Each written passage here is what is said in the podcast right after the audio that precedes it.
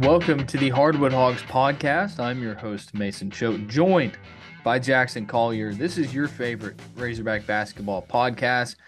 Last episode of the regular season, as Arkansas has one game left, Kentucky on Saturday, 1 p.m. Central Time, Bud Walton Arena.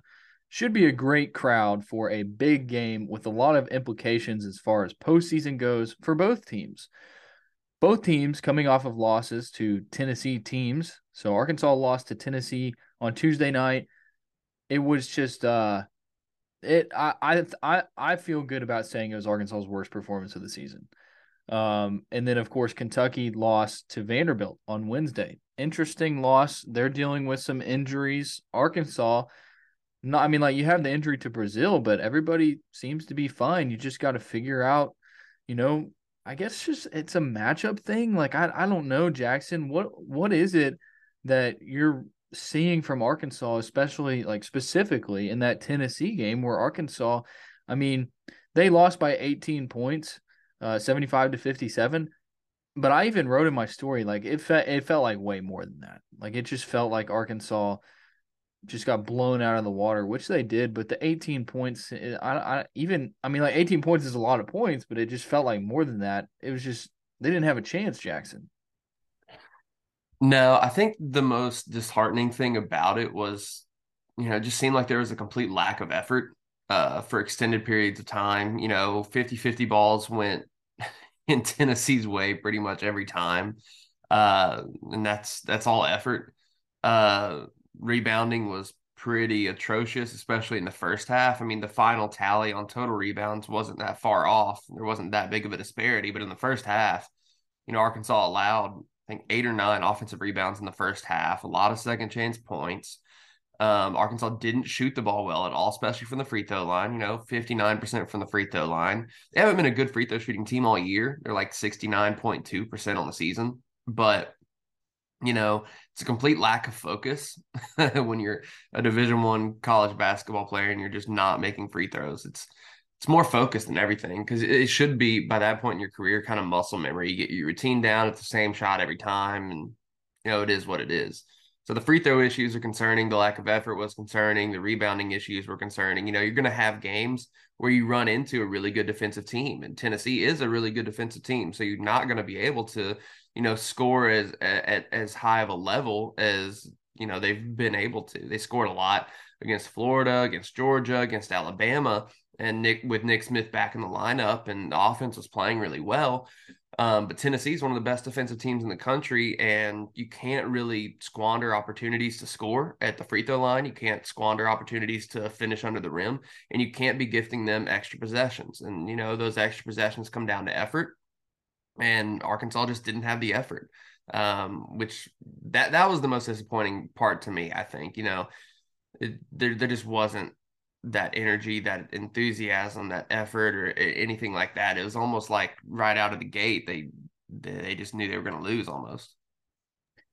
Yeah. I think it was the first time all season that not a single player had at least 14 points in a game for Arkansas.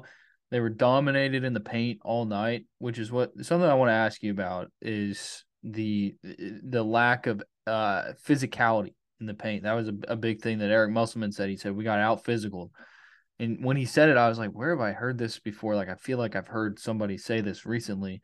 It was Sam Pittman after the Missouri game, the season finale at Missouri.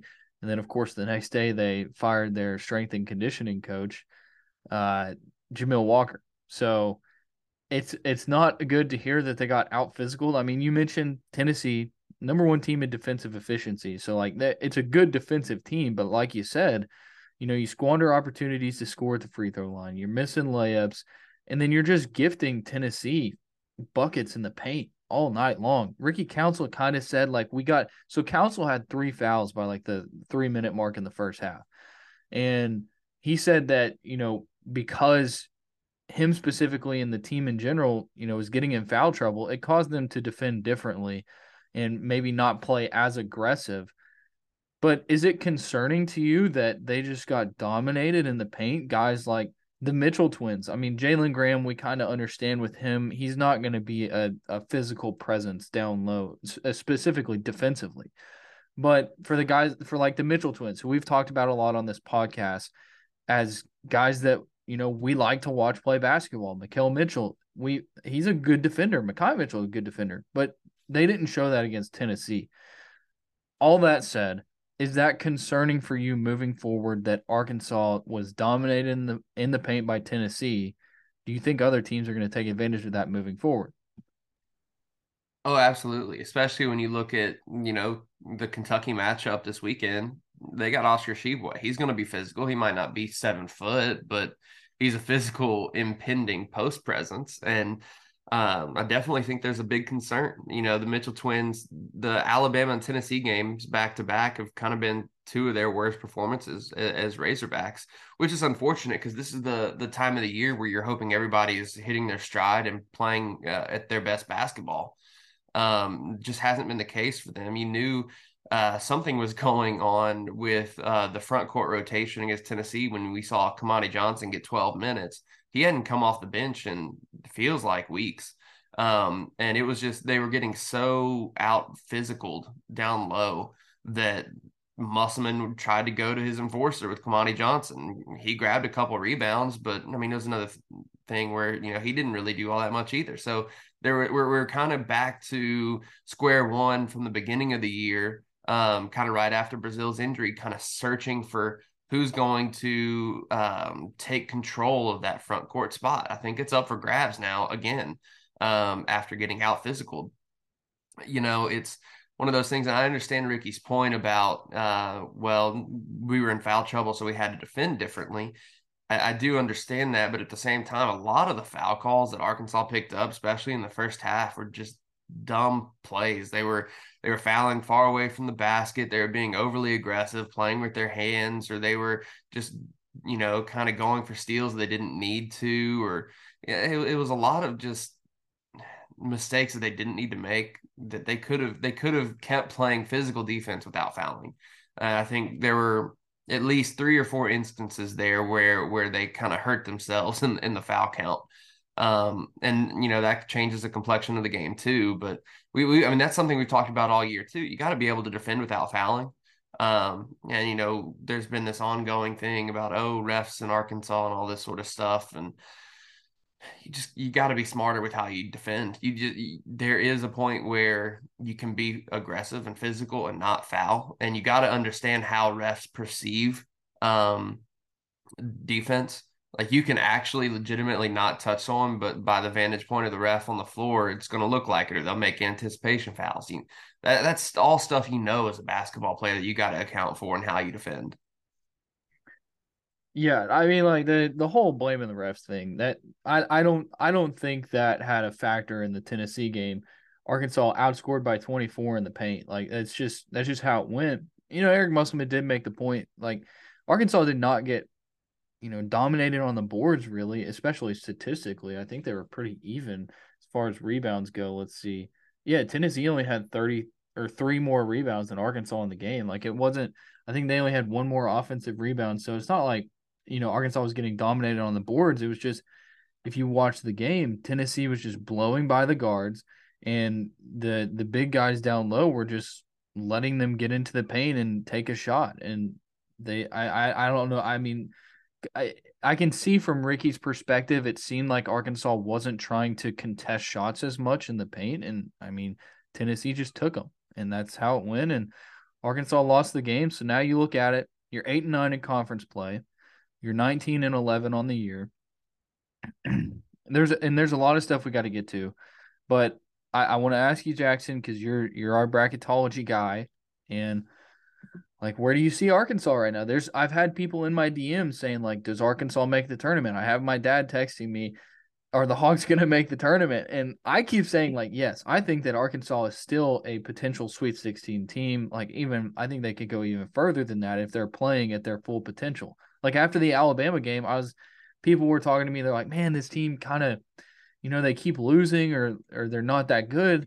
And I would tell them, like, did you not watch that game against Alabama? Like, they looked really good. The way that they fought back was very encouraging as far as, like, if Arkansas can fight back on the road against number 2 Alabama, I mean, they can do that on a neutral court against any team in the country.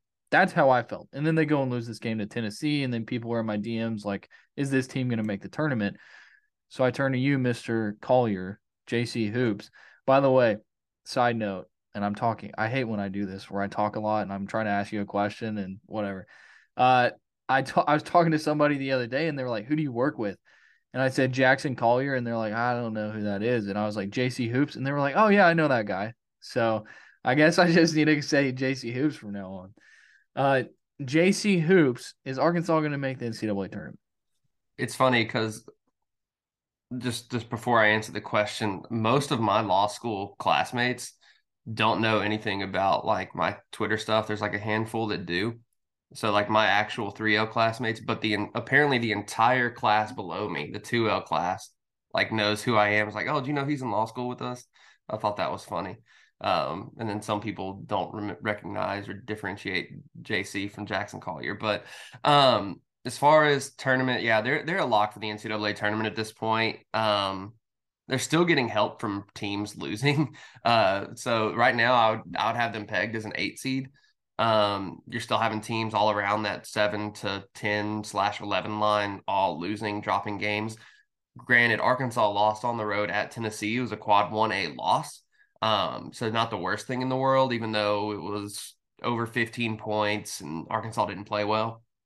Their net and all their metrics still remained pretty high. I think they didn't drop any. I don't think they dropped anywhere as a result of that loss. They dropped in the net one spot today, but I think that's just someone else moving up ahead of them. So they're 15 in the net now, which is still really good. Yeah, they're definitely a lock for the NCAA tournament. They're on the 8 line right now. A win against Kentucky, we'll see if that would bump them back up to a 7. It really just depends on some other teams too. I thought Arkansas was really going to struggle to get back on the 7 line unless they beat Kentucky and won a couple in the SEC tournament. But potentially just winning against Kentucky and winning opening round of the SEC tournament could put them on the 7 line because so many teams are losing right now. I'll have updated bracketology out Monday and I'll do a deep dive and scrub my bracket and everything Sunday.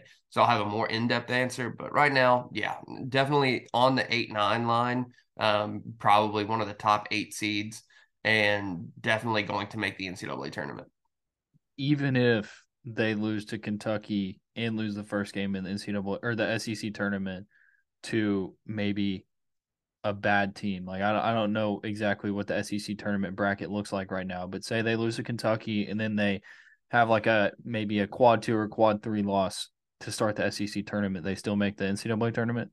Yeah, they'll still make the NCAA tournament. This team is so weird. It is really like a Jekyll and Hyde situation. Like you said, you can go and almost beat number 2 on the road. Then you go on the road to Tennessee and just really fall flat on your face. I kind of attribute it to, like, there are a lot of factors. They just didn't play well, but it was a short turnaround and 2 back-to-back road games. So Saturday you're in Tuscaloosa, and then you don't even have a Wednesday game. You're Tuesday in Knoxville. That is a short turnaround. I know there were some issues with the landing of their plane, I guess, on, was that Monday? They had to, like, hold off landing and circle around for a while and stuff because of weather. Not to say that these are any direct reasons why they played so bad, but, I mean, I guess it kind of goes into it. I did see somebody reply to Andrew Hutchinson's tweet. I guess it was a story that he tweeted out, and this dude was like, well, I would have lost a basketball game too if I almost died while landing my plane the day before. So maybe that dude is just overreacting, or maybe like he has a little bit of a inside information of like these dudes were shell shocked from almost dying in the plane landing. I don't know. That's just, do not take that as factual information because I'm not saying it is. Okay, so now that we got all that stuff out of the way, you know, you made people feel better about the NCAA tournament thing. We got to talk about this Kentucky game. Before we do, I want to remind you about Bet Saracen. We went 0-2 on our Bet Saracen picks for the Tennessee game, which is unfortunate because we're on the road to 500. I don't know, man. If Arkansas only has like a few more games here, we might not make it to 500 by the end of the season. I think we were 4 games back, and then now, I guess 4 bets back So we were 13-17. Now we're 13-19 because of the Tennessee game. So that's unfortunate. Anyways, Bet Saracen, the mobile sports gambling app of the Saracen Casino Resort. You can get it on the Google Play Store or the App Store. They have a ton of great stuff over there. It's great for, you know, Arkansas-specific stuff. So, like, people listening to this podcast likely Arkansas Razorback fans. So if you go on Bet Saracen, you can get the player props, everything that you want for Arkansas games, but you can also get the special bets. So they always have like cool little bets where it's like Makhi Mitchell, Mikhail Mitchell, Jordan Walsh combined 30 rebounds in a game. You can get stuff like that. The Arkansas specific specials, they create special bets just for Arkansas games, and you can only get that on Bet Saracen. You can't get it anywhere else, and you have to be in the state of Arkansas to bet. So go over to Bet Saracen, get all that cool stuff. Of course, you can get specials and bets and player props on all other games and all other sports, including like NASCAR, F1, rugby, table tennis, a lot of really interesting stuff. But I ask that you be a responsible gambler, and if you have a problem, call 1-800-GAMBLER, because if you're betting at like 3 a.m., then you might have a problem. So make sure you don't have a problem and call 1-800-GAMBLER if you do. Bet Saracen, thank you to Bet Saracen for sponsoring our podcast. We also do the Bet Saracen player props, specials, odds, lines, all that stuff story every week. And we give our picks, as I mentioned, 0-2 against Tennessee, but who would have guessed that Nick Smith Jr. was only going to score 12 points? Because I wouldn't have guessed that, to be quite honest with you. All right, let's move on to this Kentucky game, Jackson. So the Wildcats, they're not going to have Sahvir Wheeler. He's supposed to be out for a few weeks, so that's one thing. They didn't have him the first time around against Arkansas, right? I don't think so, no. Yeah, so he didn't play the first time against Arkansas, so as far as Arkansas-Kentucky goes, that's no change this season.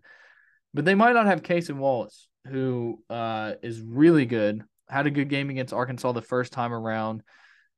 That would be tough for Kentucky if you, one, don't have Wheeler, who, you know, a veteran guy, but two, you don't have, you know, your star freshman in Cason Wallace. That would be tough for Kentucky. It would benefit Arkansas, of course. You know, it's unfortunate for Kentucky. It would benefit Arkansas, but how are you looking at this matchup right now? Because Kentucky just lost to Vanderbilt. So before the Vanderbilt game, I thought Kentucky was playing better than probably 95% of the teams in the country. There, I mean, they were really on a hot streak, and then just kind of came tumbling down against Vanderbilt. I mean, I'm not to say that that's all for naught. You know, they were pushing for a 5-6 seed in the NCAA tournament, really playing well, have a strong resume and pretty good metrics and all that sort of stuff. And then you lose against Vanderbilt, who, you know, Vanderbilt didn't even have their star center, Liam Robbins, for most of the game. I think he only played 4 minutes, scored 2 points, and Kentucky still lost. So, you know, looking at the matchup between Arkansas and Kentucky, they don't have Sahvir Wheeler, potentially no Cason Wallace. I don't know where their offense is going to come from without those two guys. Like, I don't know who's going to be that point guard that's going to try to create on the offense. Obviously, they have playmakers, guys who can hit shots, guys who can finish down low. But, you know, I don't look at their roster outside of Wheeler and Wallace and point to – I can't point to somebody who's like, oh, yeah, he's going to step up and he'll be able to create for people. I just don't know where that's going to come from. So, you know, maybe there's someone, maybe I'm overlooking someone, maybe I don't know the Kentucky roster all that well, which I probably don't, but, you know, Jacob Toppin is a forward. He's not that guy. They have some shooters in Frederick and stuff, but, and obviously Oscar down low, but I just don't see anybody that's going to be that driving force. So it'll be interesting to see what their offensive philosophy is if they don't have Wallace. It'll be interesting to see how Arkansas defends them, because you would think it would be at that point an all-out effort to stop Tshiebwe, because I think he had a big game against Vanderbilt, even though they lost. But you also don't want to try not to let him get into his rhythm and all that sort of stuff. And, you know, Arkansas, again, is one of the better perimeter defensive teams this season as far as defending the three-point shot. So probably contain the three-point shot again, try to minimize Oscar's impact and, you know, go from there on the backcourt. But like I said, I don't know where the offense is going to start from. Yeah, so Wallace scored 24 the first time around against Arkansas. He made 10 shots from the field. So that was big for Kentucky. Of course, they lost the game, but I'm looking – so Antonio Reeves and C.J. Frederick were like two of the guys that they really turned to against Vanderbilt. Frederick didn't score at all against Arkansas in almost 21 minutes the first time around. Reeves had 11 points, missed 8 shots. So, you know, I think that would benefit Arkansas if they have to, you know, go to those guys and rely on them offensively. But I want to read a quote from Calipari from after the Vanderbilt game about Cason Wallace. He said, first of all, Cason, they x-rayed. He's fine. It's not swelled. We'll see. I'm hoping he'll be okay for Saturday, but I don't know. And if not, we've got to figure out how we do it against pressure. So the quote on Wheeler is, my guess right now and what doctors told me, it's going to be a couple of weeks, so he's probably not going to play. So obviously we have Sahvir out.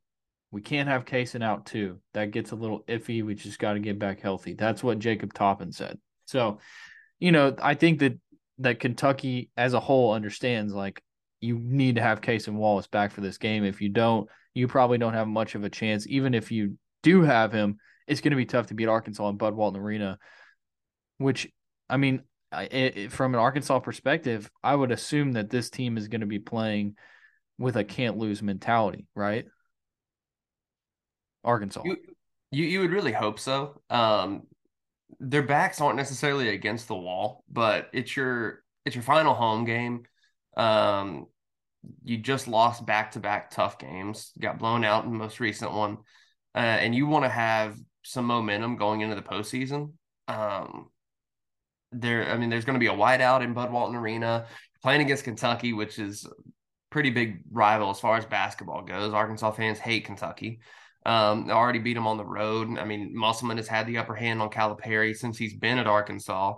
So all these factors going in, you would really hope and you'd really think that Arkansas would play their best game to close out the year. We'll see what happens. I'm leaning more towards, and I tweeted this out too, you know, there are two ways really to respond after you just get dominated for 40 minutes. And you can either roll over and wallow in it, or you can just, you know, pick yourself up and, you know, respond to the adversity. So we'll see what the mental fortitude of this team is on Saturday, if they're going to respond or if they're going to kind of roll over.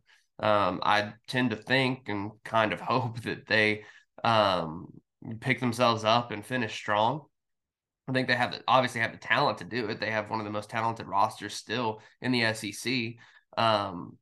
So we'll see what happens. All right, I have a couple questions for you about specific things, and then we will we'll get people on their way. First of all, this was from the post-game press conference after the Tennessee game, and there was a question presented to Ricky Council. Basically, what's the message in the locker room? What is the mindset right now? And he responded with no comment. Is that a little weird to you? Or do you think that he's just kind of like, that's, you know, I'm going to keep that within the team and not really get into that? Like, I felt like it was weird in the moment. Yeah, there are different schools of thought. I mean, some players will just give you the typical, like, I guess, coach speak kind of answer. Like, oh, well, you know, the message to the locker room is we got to pick our heads up. We got to play hard, finish strong this season, you know, all that sort of stuff. And it's kind of the same as a non-answer, because that's kind of just what you're expected to say, what you're supposed to say. It's the right thing to say. But saying no comment, I don't necessarily think of it as something that's a glaring, like, mark or anything. I guess it is kind of weird to say that, but I'm not gonna dive into it too much. I think probably after getting beat by 18 points too, you just don't want to talk about it. I mean, just honestly, like, oh, hey, you just got beat by 18. What's the message in the locker room with the team? Like, no comment. Like, I can understand that being it too. Yeah, no, I mean, like, I agree with you there. I would assume that it was just a, like, you know, I don't really want to talk about it. He's probably just wants to forget about the game, move on from it. It was kind of the same, you know, attitude, I guess, we got from Nick Smith Jr. after the Alabama game. Like, he wasn't happy. They wanted to win that game. And so you can't really, you know, I get it. I agree with you. Second question. Has Anthony Black hit the freshman wall? Is there a freshman wall? There's a freshman wall in baseball for sure. Is there a freshman wall in basketball? Because the past two games have been tough for Anthony. Got in foul trouble early against Alabama. Tied a season-high 6 turnovers against Tennessee. Now, we talked about how good Tennessee's defense is, but it seems like Anthony, you know, his past two games specifically, he's looked a little, you know, different. You haven't seen the guy that you're like, this guy is a 100% first-round pick. Like, this dude's a lottery pick. And now, I mean, like, he's still going to be a first-round pick. Absolutely.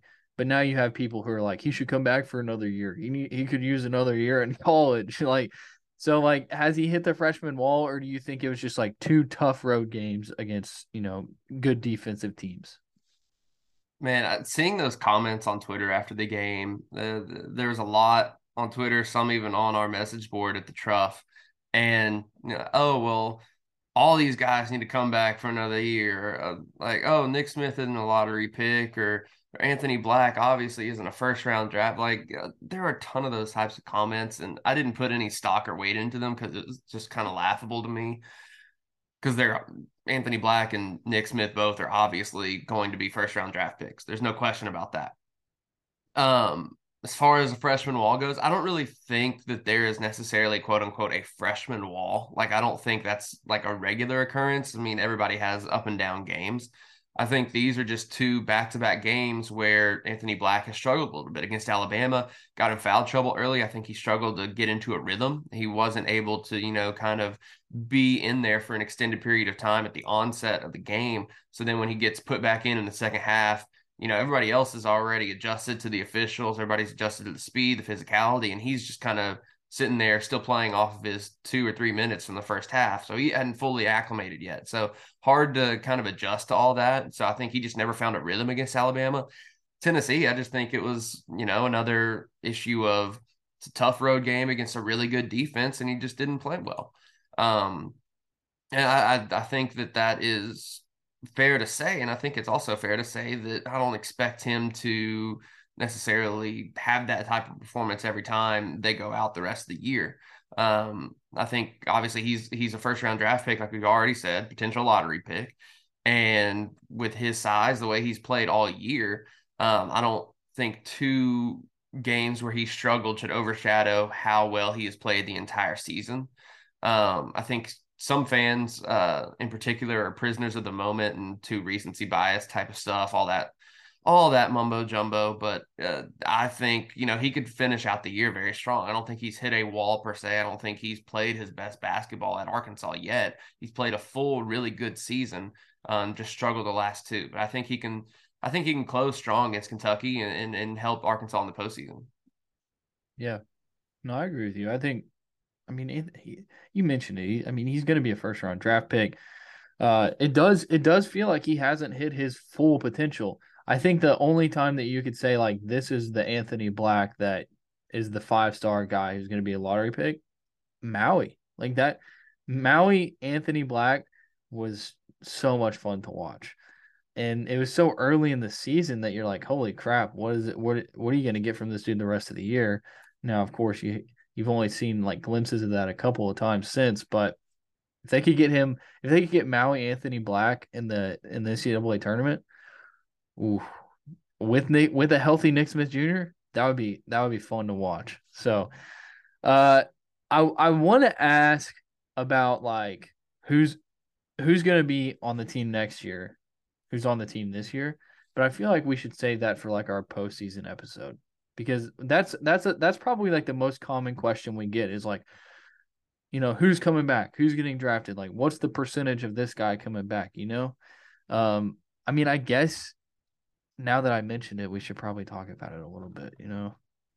We can touch on it a little bit. Yeah, that's probably number one in all of my DMs and stuff. Like, oh, is so-and-so coming back? Is so-and-so coming back? And a lot of them I just ignore some of my answer. But, you know, you look at a few different guys. I mean, obviously, we don't expect Nick Smith or Anthony Black back. So that's 2 that are gone. Kamani Johnson will be out of eligibility. So that's 3.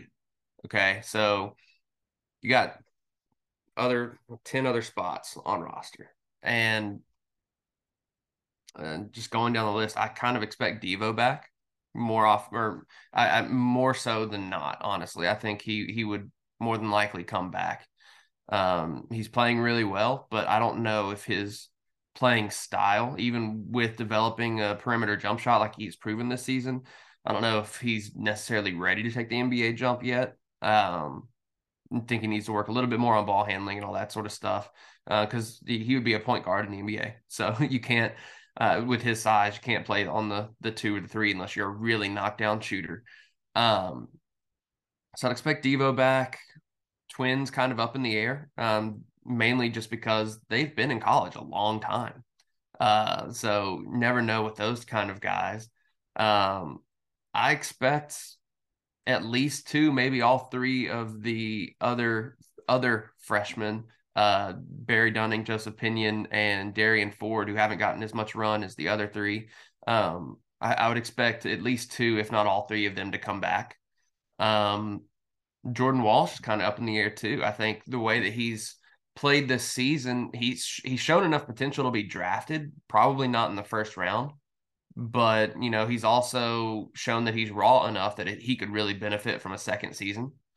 Trevon Brazile is another interesting name to look at. I would lean towards him coming back because he was playing himself into a first round draft pick and then got hurt.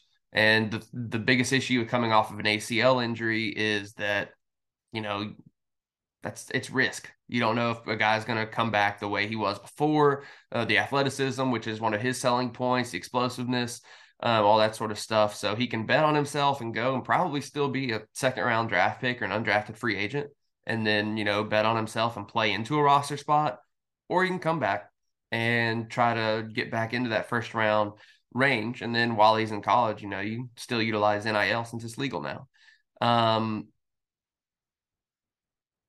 Trying to think of it. Jalen Graham, who knows? Up in the air there too. He has eligibility left. Everybody has eligibility except for Kamani Johnson.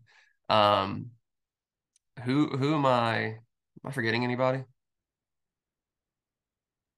Not sure. I mean, like, did you hit Ford and Pinion and Dunning? Yeah, I said I think at least two, if not all three, would be back, I would imagine. Okay, then yeah, I mean, those are honestly like the bigger, like Ricky Council. I didn't touch on Ricky Council. He's an interesting one because I think as far as a basketball player goes, he's probably maxed out his potential.